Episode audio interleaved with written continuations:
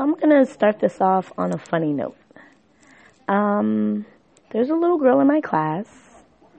Let's call her Kelly.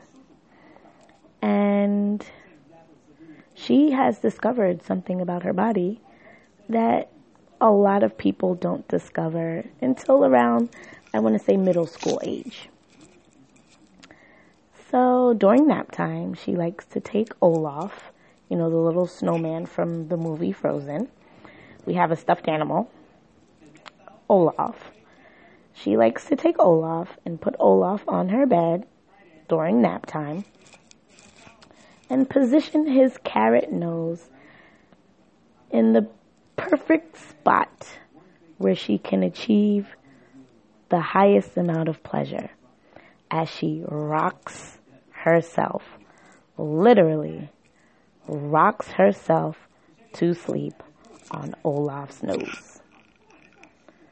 Poor Olaf.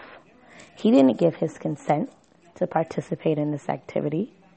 He was not warned that this is what would happen to him during nap time. Olaf is being raped in my classroom. It's very sad.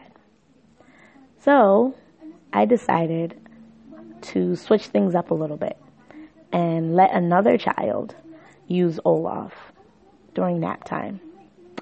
So she walks over to the basket where we have all the stuffed animals and she's looking, she's looking.